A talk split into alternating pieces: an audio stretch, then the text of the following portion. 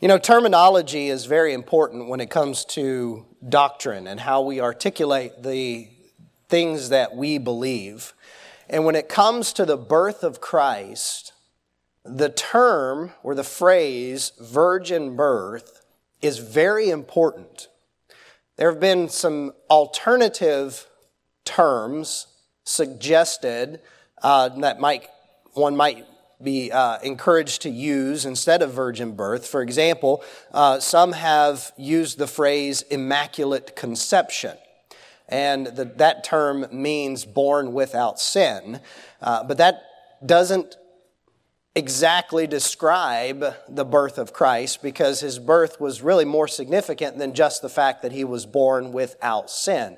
Incidentally, the Catholic Church teaches that Mary was also born by immaculate conception, that she was born without sin, only she did have an earthly father.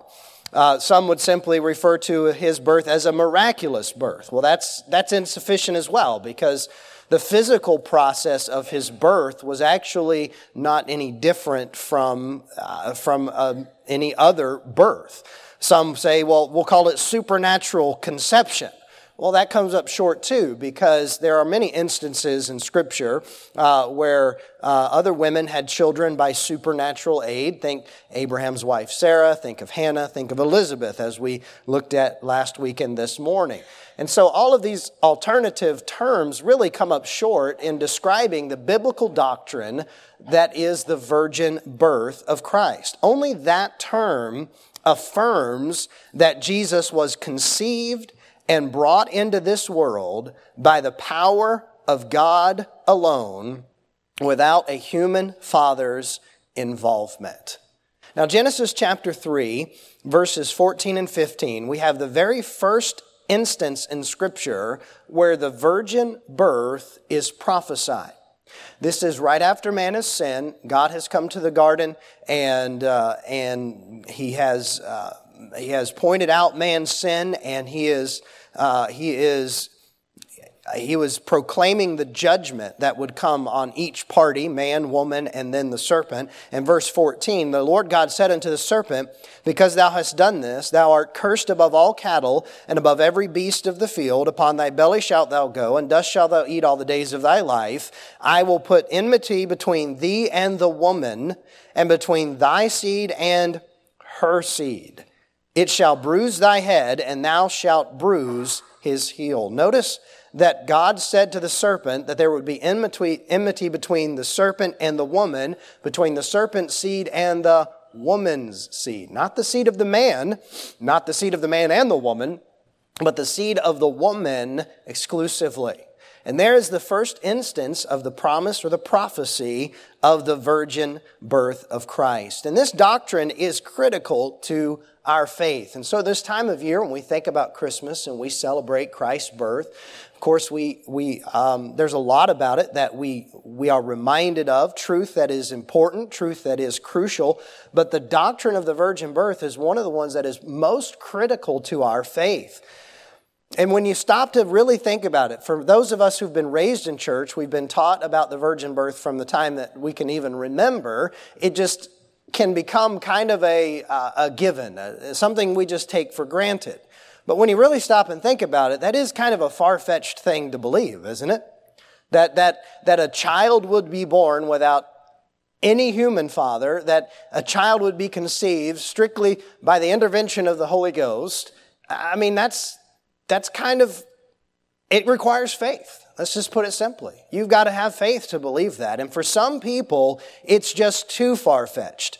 They reject it altogether and they say, no, that could never have happened they'll read back into scripture and they say, well, people just made that up to give legitimacy to Christ. You know, they, they came up with this idea that Jesus was God. And so in order to support this, they, they came up with the idea of the virgin birth. And other people have gone so far as to blasphemously claim that Jesus was fathered by uh, a, a, a, Roman soldier or something like that, that he would have uh, been, uh, been fathered out of wedlock. And that the story of the virgin birth was concocted somehow to uh, uh, you know, give credibility to Jesus' teaching or, or, or something like that. But the fact of the matter is that the doctrine of the virgin birth is utterly indispensable to the gospel. If you deny the virgin birth of Christ, you're denying several very important truths that ultimately come down to this that Jesus had to die for his own sin and he did not die for yours. And if Jesus did not die for your sins and mine, well, then we're not saved. And so the doctrine of the virgin birth is essential. Without it, we cannot be saved. If you deny that Jesus was born of a virgin, you're denying that he's God. And if he's not God, then he's not sinless. And if he's not sinless, then his sacrifice was for himself and not for us. And I, as we look at this tonight, and I know from most everybody in here, if not everybody in here, this is not a new truth. But we need to be reminded of it again this evening, if for no other reason than to be reminded of how important it is that we share the message of the gospel with others at this Christmas time. That the doctrine of the virgin birth and the uh, doctrine of, of the incarnation and all of these Christmas doctrines that, that we talk about, they're, they're not just fun facts. It's not just Bible trivia. This is, these are all components of the gospel message. And what better time to share that message with people than this time of year when we celebrate the greatest gift ever given, the gift of the Lord Jesus Christ. And so tonight, we want to take just a little bit of time and look in Scripture at the importance of this Christmas doctrine, the virgin birth. Heavenly Father, please give us wisdom as we look at your word tonight. Help us to understand it. Help us to realize that this is not something we can compromise on. This is an absolute truth that we must stand firm on, or else our faith collapses around it. And Lord, I pray that uh, we would be bold and firm and yet loving in our stand and our proclamation of the truth. And I pray these things in Jesus' name. Amen. Turn over to the book of Matthew, chapter number one now. Matthew, chapter number one. I want to begin tonight by talking about the promise of the virgin birth. The promise of the virgin birth. As we already noted from Genesis chapter 3, the, the prophecy of the virgin birth goes all the way back literally to the beginning, to the Garden of Eden. And in Matthew chapter 1, I want us to read briefly the account of Matthew's account of the birth of Christ. It says in verse number 18 Now the birth of Jesus Christ was on this wise. When, as his mother Mary was espoused to Joseph, before they came together, she was found with child of the Holy Ghost. Then Joseph, her husband, being a just man and not willing to make her a public example, was minded to put her away privately. But while he thought on these things, behold, the angel of the Lord appeared unto him in a dream, saying, Joseph, thou son of David, fear not to take unto thee Mary thy wife, for that which is conceived in her is of the Holy Ghost.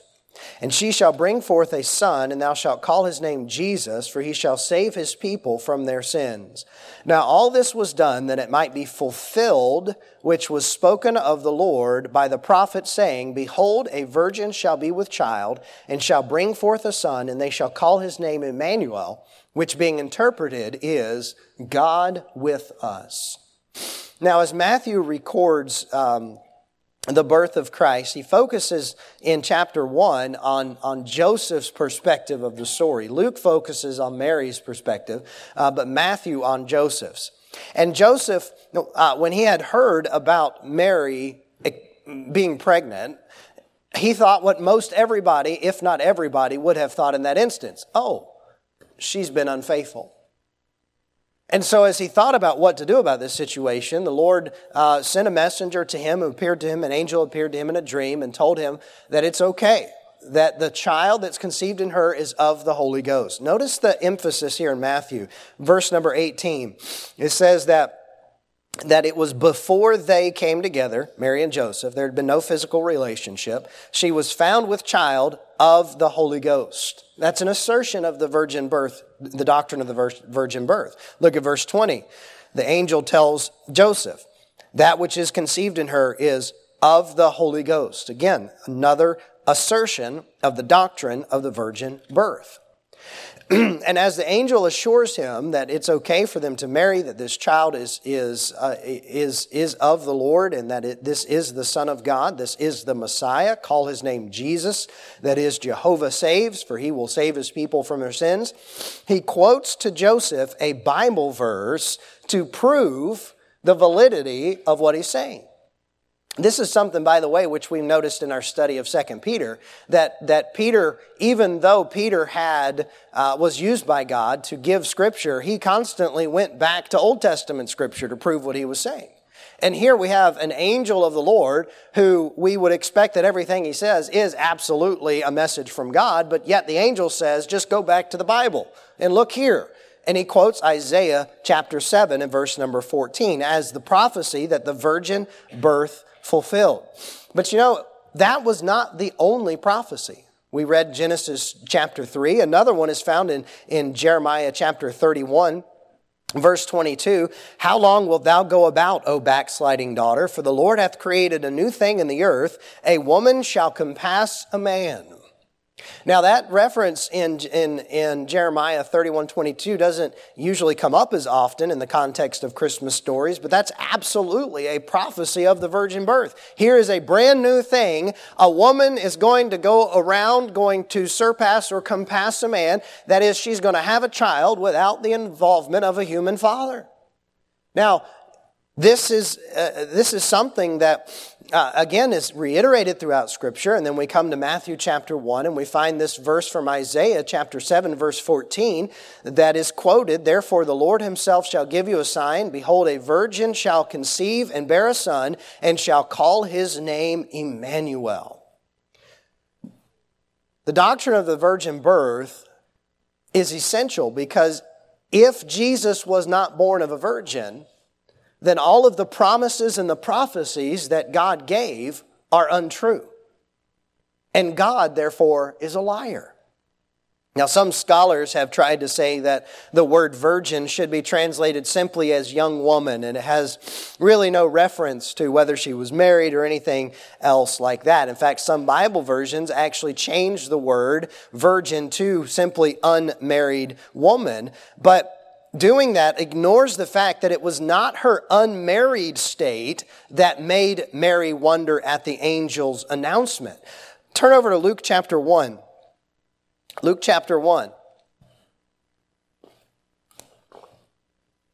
Again, words are important. The words we choose to describe doctrines are important because words have meaning. And it's not simply the fact that she wasn't married. It's that she wasn't physically involved with any man. Luke chapter 1, verse 34. Then said Mary unto the angel, How shall this be, seeing I know not a man? That was Mary's question. She didn't understand how this could happen given the fact that, that she was pure, that she was uh, uh, reserving herself for her husband in the time that they would be married. And the angel answered the question in verse 35 by saying, Here's how it's going to happen. The Holy Ghost shall come upon thee, the power of the highest shall overshadow thee. Therefore, also that holy thing which shall be born of thee shall be called the Son of God. So it's not just that an unmarried woman or a young woman will have a child, but that a virgin would give birth to the Son of God. This doctrine is affirmed in the epistles as well. In Galatians chapter 4 and verse number 4, the Bible says, When the fullness of time was come, God sent forth his Son, made of a woman, made under the law.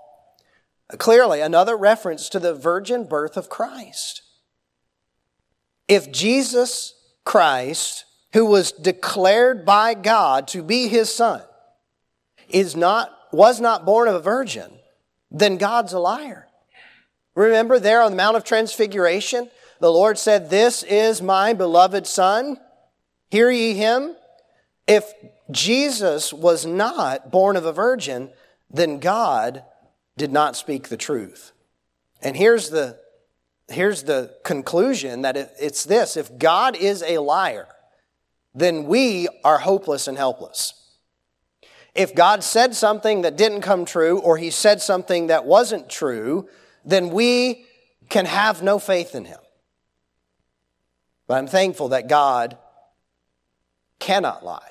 Titus 1 and verse number 2, Romans 3 and verse number 4, Numbers 23 and verse 19, and many other places in Scripture all affirmed to us the same truth that God cannot lie. The virgin birth is is an important fulfillment of scriptural prophecy and the promises of God. And if God's word can be broken, then our faith ultimately stands in ruin. If you were to just pick this one doctrine and say, all right, we'll stand firm on everything else, but this thing of the, doc, the this doctrine of the virgin birth, it's just too far fetched, so we're just going to toss that one out. Then you have no faith to stand on whatsoever. Because if God's word can be broken in any one point, it can be broken at every point. But thank God his word stands unbroken. Even a promise as unimaginable as the virgin birth is kept by a God who cannot lie, and with whom nothing is impossible. It occurs to me that throughout the Bible, Old Testament and New Testament, you find stories of, of births, especially that came through miraculous means. I mean, you think about the stories, the story of Abraham and Sarah. You think about Hannah. You think about Elizabeth, and, and there are some others. And, and it's, I don't know that it's fair to call it a common thread, but it is a common occurrence in Scripture. And all of that, again, like we saw this morning, the angel Gabriel told Mary, hey, your cousin Elizabeth, who's old and was barren, now she's six months pregnant because with God, nothing's impossible. All of that is, are, are, they are pointers these little miracles, if you will, are pointers to the big miracles so that we might believe that Jesus Christ was indeed born of a virgin. I want you to notice number two, not only the promise of the virgin birth, but the necessity of the virgin birth. Why is this doctrine essential to our faith? Why is it that we can't just take it or leave it? And it really boils down to this simple statement that without the virgin birth, Jesus would not be God. It's really that simple. If Jesus came into this world by natural means, then he would have no claim to being God. So to say that Jesus Christ is God without also saying he was conceived by God would be contradictory. And that's why the angel emphasized to Mary that she would become pregnant by the Holy Ghost in Luke 135. The Holy Ghost will come upon you and that, and, and that child that, that will be conceived will be called the Son of God. So without the virgin birth, the doctrine of the deity of Christ utterly collapses. And then what you're left with is a doctrine where somehow Jesus achieved deity, which incidentally is what the Mormon church and many others teach. That Jesus was born just like anybody else, but somehow he achieved a state of godhood. Oh, and by the way, you can do the same thing. And that is a false doctrine. Jesus did not achieve deity, Jesus is God. And that's a very important distinction. Back in Matthew, as the angel was speaking to Joseph in the dream, he quotes from Isaiah 7 and verse 14 and says, Behold, a virgin shall be with child and shall bring forth a son, and they shall call his name Emmanuel, which being interpreted is God with us. Even the name, one of the names assigned to Jesus by the angel, is a clear indication of the deity of Christ from conception. Not that he achieved deity, but that from conception he would be called God with us. He is God and he is with us. Now, in regards to the deity of Christ, there are some who, who falsely assert that Jesus never claimed to be God. I've heard that and I've read that, and I'm thinking to myself, have you even seen a Bible? Because when you read through the New Testament, when you read through the Gospels, you find that there was many, many occasions that Jesus asserted and claimed to be God. Now, he did it in specific language for a specific reason, but everybody that heard him knew exactly what he was saying. On more than one occasion, in fact, people wanted to stone him. They wanted to execute him for blasphemy because they understood what he was saying to be saying that he was God. Jesus absolutely claimed to be God. Turn over to John chapter 10. Let's look at one instance.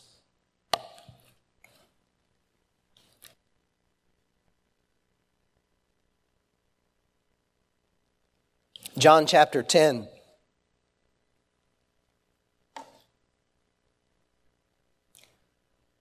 Verse number 27.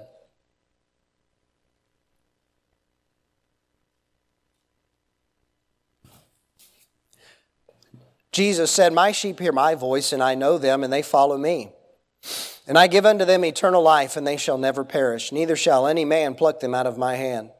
My Father, which gave them me, is greater than all, and no man is able to pluck them out of my Father's hand. I and my Father are one. Notice that statement in verse number 30. Jesus claimed to be one and the same with God the Father. Now, some people might say, well, he was just claiming to be in harmony with God. That's not what Jesus was claiming. And for proof, let's look at the reaction of the people who heard him say that at that very moment. Verse 31. Then the Jews took up stones again to stone him. Jesus answered them, Many good works have I showed you from my Father. Which of those works do you, for which of those works do you stone me? The Jews answering him, saying, For a good work we stone thee not, but for blasphemy, because that thou, being a man, makest thyself God. They understood that when Jesus said, I and my Father are one, that Jesus was claiming to be God. Now, this is just one of many examples in Scripture. We could look at this, the time when Jesus told the man his sins were forgiven. And they, they murmured amongst themselves, Who can forgive sins but God? Nobody. That was the point. Jesus could rightly forgive sins because Jesus is God, and many other examples. And then we look in the the epistles of the New Testament, and we find that they also affirm the deity of Christ. For example, Romans chapter 1, verses 3 and 4. Paul wrote there concerning his son Jesus Christ our Lord, which was made of the seed of David according to the flesh, and declared to be the Son of God with power, according to the Spirit of holiness, by the resurrection of the dead. What Paul is saying there is that the resurrection was the exclamation point on the deity of Christ. It was stated all the way back at the beginning. But when we get to the resurrection, there should be no doubt left whatsoever because only God has the power to lay down his life and take it back up again. He was declared to be the Son of God. He was declared to be God the Son with power by the resurrection of the dead. Now, without the virgin birth, the deity of Christ collapses. And without the deity of Christ, then you do not have a sinless sacrifice in the Lord Jesus Christ. If Jesus is not God, if he was just a normal man, quote unquote, then that means that he was a sinner, just like you and me. And you could argue all you want that he was the best one to ever live, and he was a great prophet, and he was a wonderful teacher, and he was almost perfect. But if Jesus had even a single sin, he was not sinless. And therefore, his sacrifice would have been insufficient.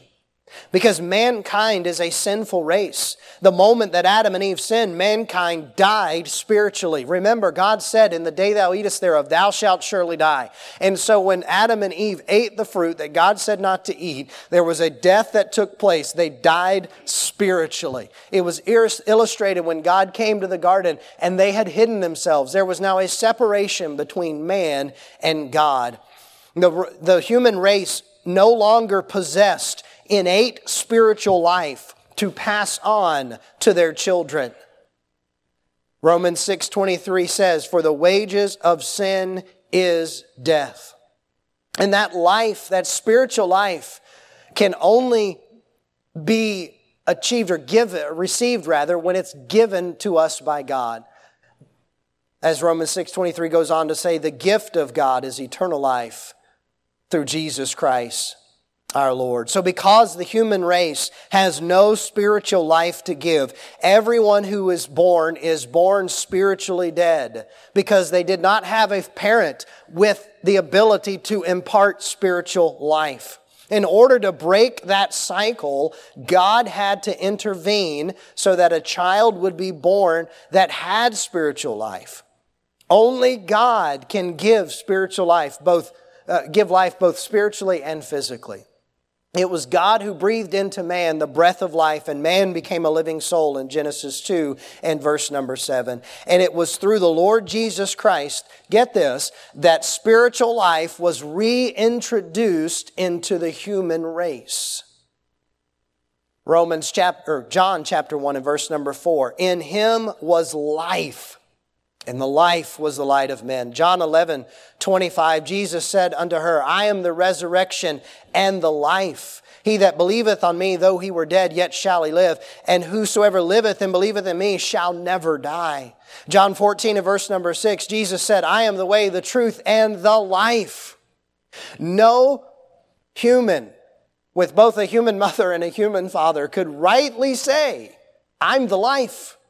I have innate spiritual life to give. Come to me and I will give you eternal life. No person could say that but the Lord Jesus Christ.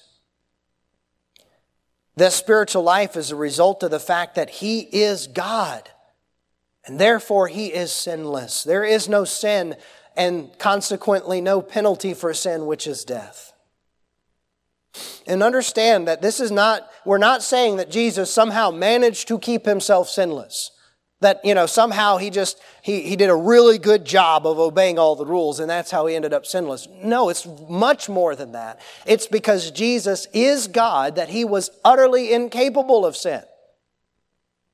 2 Corinthians 5:21 For he hath made him to be sin for us who knew no sin that we might be made the righteousness of God in him. 1 John 3 5. And you know that he was manifested to take away our sins, and in him is no sin. Without the virgin birth, the deity of Christ collapses. And if Jesus is not God, then he is dead in his trespasses and sins. If Jesus was not born of a virgin, then he is not God and he is not sinless. And so let's look number three, and finally at the point, the point of the virgin birth. We see that it was promised. We see why it's such an important thing, but you know, really, what does it mean for you and for me? Well, we are all sinners because we come from the line of the first Adam. Wherefore, as by one man sin entered into the world, and death by sin, and so death passed upon all men, for that all have sinned. That's us. We are sinners, and therefore we came into this world with the penalty of sin upon us. Sin is an offense against God, and God said that sin must be paid for by death. That is the penalty. In order for us to be rescued from that penalty, the only possible uh, alternative would be for a substitute to die in our place. That was first illustrated back in the garden when God killed an animal to make coats of skin for Adam and Eve. The very first physical death of creation came when God killed that animal, whatever it was, and made those coats of skin to replace the leaves that man attempted to cover his sin and his guilt with. God made a covering, a covering made from death. And so a substitute would have to be found for us that could take our place, but it could not be just any substitute. In order for us to be saved from our sins eternally, the substitute had to have eternal life to give. That substitute had to be sinless. That substitute had to be holy. That substitute had to be eternal. In other words, that substitute had to be God Himself because he's the only one who fits the qualifications. Our hope could not rest on other men because all men are sinners. Our hope could only rest on God. If God Himself did not come and rescue us, then none of us would be rescued. God would have to come. And in the irony of all ironies, God would have to die. The eternal Creator, the giver of life, would have to die. How could that even happen? Because that, that, that's a contradiction. If God is eternal, he can't die. How can that be reconciled? Well, God, in his infinite wisdom, reconciled that seeming discrepancy when he was born as a little baby in Bethlehem. God became man so that he could die for our sins. Lord willing, next week we're going to look in great detail at the doctrine of the incarnation. But for now, turn with me to Philippians chapter 2 and let's just read what God said about this.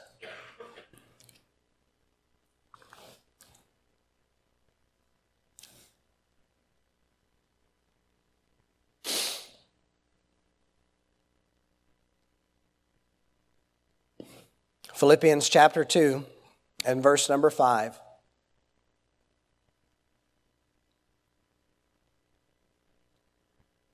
Let this mind be in you, which was also in Christ Jesus, who being in the form of God thought it not robbery to be equal with God, but made himself of no reputation, and took upon him the form of a servant, and was made in the likeness of men. And being found in fashion as a man, he humbled himself and became obedient unto death, even the death of the cross. Jesus Christ became man ultimately so that he could die, so that he could give his life for you and for me. But in order for that sacrifice to be sufficient, Jesus Christ, number one, had to be sinless himself. And if he wasn't born of a virgin, he wasn't God and he wasn't sinless. But also, for that sacrifice to be sufficient, he had to have eternal life. And if he wasn't born of a virgin, he wasn't God, and therefore he didn't have eternal life. You understand that the point of the virgin birth is that that's how Jesus had to be born so that we could be saved. Without the doctrine of the virgin birth, we are left having to pay for our sins ourselves. We are left trying to do the best that we can do and ultimately failing to try and solve our sin problem. In order for us to receive spiritual life, that life has to be given to us by God Himself. And that's why Jesus came to earth to reintroduce spiritual life into the human race. And that's why Jesus is sometimes called the last or the second Adam. His physical form came into being by a special creative act of God so that man could be given life. 1 Corinthians 15 45, and so it is written, the first Adam was made a living soul, and the last Adam was made a quickening spirit. That is the Lord Jesus Christ. And so when Jesus Christ died on the cross, it wasn't for his sin, it was for ours. 1 Corinthians 15 and verse number 3. For I delivered unto you first of all that which I also received, how that Christ died for our sins, according to the Scriptures. Romans 5 6, for when we were yet without strength, in due time Christ died for the ungodly. There's a song in our hymnal, Born to Die. Born to die upon Calvary. That is why Jesus came to this world. You know, it's typically at Easter that we think about the death, burial, and resurrection of Jesus. But without Jesus' birth, there would not have been his death, burial, and resurrection. They're all connected. And if his birth was not a virgin birth, then he is not God. And if he is not God, then he is not sinless and he is not eternal. And if Jesus Christ is not sinless and eternal, then his death on the cross was no different than anyone else's. And He doesn't have eternal life to give you and me. So Christmas is much more than a time just to decorate our homes and to give presents and celebrate with special occasions. Christmas is a time to remember when God gave the greatest gift ever, when He gave His own Son. A time to remember when Jesus gave His own life. And a time to remember that all who place their faith in the gospel will receive the gift of eternal life. And as we go about our business day to day through this time of year, as we go Christmas shopping, we go to the holiday parties, and as we have all of the gatherings and the get togethers, may we not forget that as Christians, we have the greatest gift to give the gift of the gospel. The message that, yes, Jesus was born, but he also died and rose again so that we might be saved. And while it's great to give gift cards, clothes, ties, and tools, what's even better to give is the hope of eternal life that is found in the message of the gospel. Heavenly Father, I thank you so much that you sent your Son for us, and that He gave Himself for us. And Lord, as we have tried our best to understand this doctrine and the importance of it, Lord, it's because we want to be true to your word. And we want to be faithful to the message of the gospel. And Lord, that is a message that we should not keep to ourselves. And so I pray that during this Christmas time, that we would take the opportunities that you give to share the message. And Lord, that we would be like those angels were for the shepherds that voice declaring the truth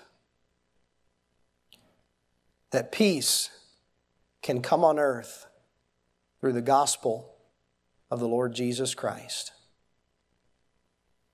And I pray these things in Jesus' name. With heads bowed and eyes closed.